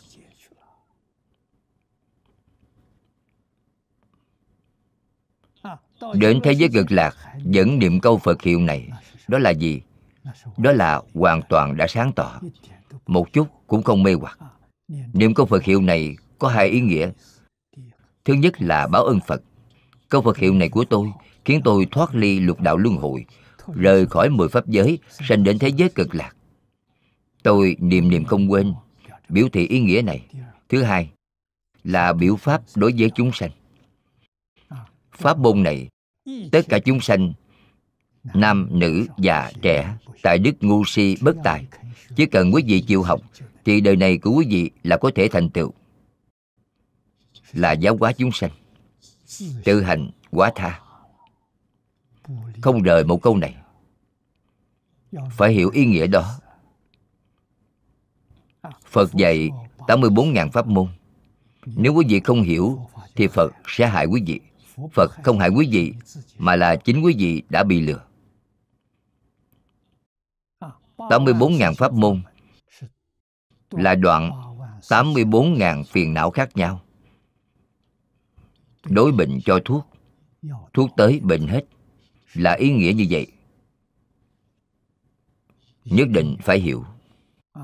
Phật Pháp, Trước kia Đại sư Chương Gia dạy tôi, chính là nhìn thấu, buông xuống.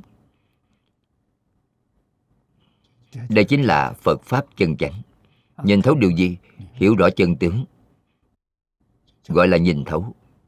Buông xuống, không nhiễm phải chút nào. Nhất định không nên để ở trong tâm. Đặt trong tâm là sai rồi. Để trong tâm là quý vị chưa buông xuống.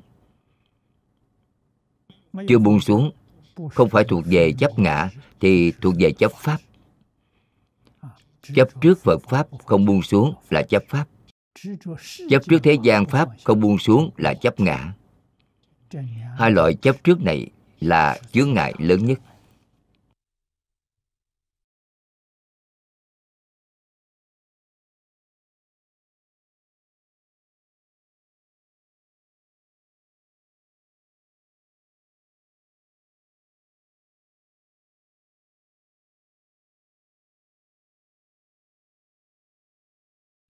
Đoạn tiếp theo. Từ trăm ngàn biến hóa Ánh sáng chiếu rất sáng Sáng tỏ, thông suốt trên dưới Cao lớn, sáng suốt nhiều tầng. Đều hiển bày ý nghĩa của ảnh sướng biểu lý. Đều là hiển bày ý nghĩa đó. Thời gian hôm nay hết rồi. Chúng ta chỉ học tập đến đây thôi. Hết tập 121 Nguyện đem công đức này Hướng về khắp tất cả. Đệ tử cùng chúng sanh Đều sanh nước cực lạc. Nhanh viên thành Phật quả Rộng độ khắp chúng sanh.